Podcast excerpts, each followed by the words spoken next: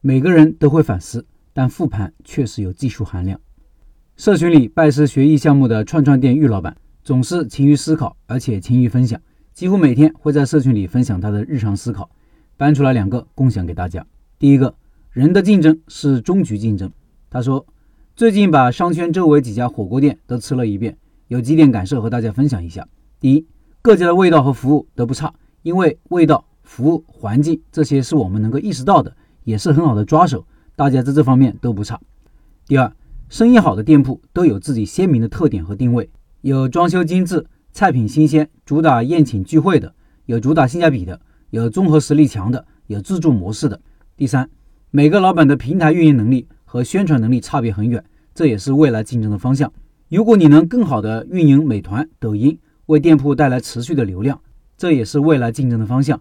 今天我们店就有一桌七八个客人看到我的抖音，开车二三十公里穿城过来吃串串。最后，我认为餐饮最终比拼的还是老板的认知和学习能力，你能否持续的学习、思考和复盘。最终决定我们能取得多大的成功。第二，说一说第一次选址失败的经历。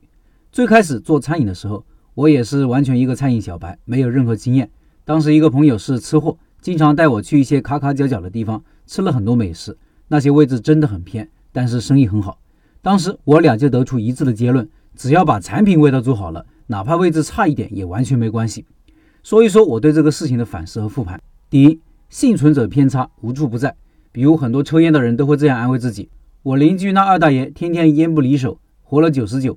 这里的一个偏差是他忽略了那些因为抽烟患肺癌的人，或者有意避免接触到这类信息，把自己知道的个例当成全部的真相。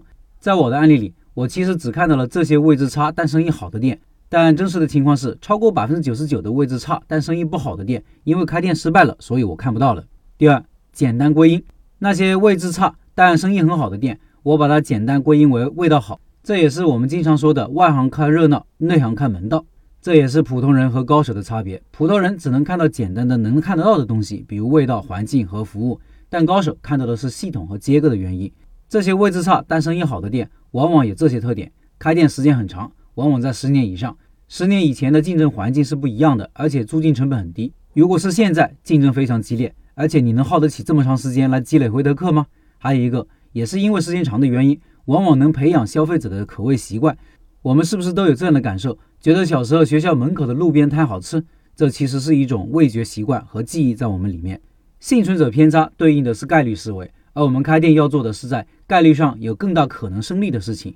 简单归因背后对应的是系统思维，你看到的是往往你能看到的，那些背后你看不到的，往往更能决定你的生死，因为你看不到嘛，自然对它没有准备和防范。以至于事情发生时措手不及，回天乏术。我们反思复盘的时候，一定不能只是对经验的简单总结。比如我对我第一次选址失败的经验，只是简单的总结了一下，下次一定要选一个好一点的地方。这样经验的作用是很有限的。发生了什么事情，是什么原因导致的，如何规避，这是一个简单的反思框架。反思一定要到背后的规律，因为规律才可迁移，才可应用到其他地方。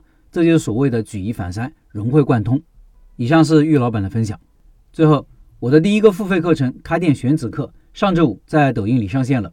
新课上线，在直播间里会有秒杀活动，原价九十九，秒杀价只要六十六。今天晚上九点，我还会开直播。上次没有买到老板，今天晚上不要错过这个秒杀活动哦。抖音里搜索“开店笔记”，关注我。晚上九点，抖音直播间里见。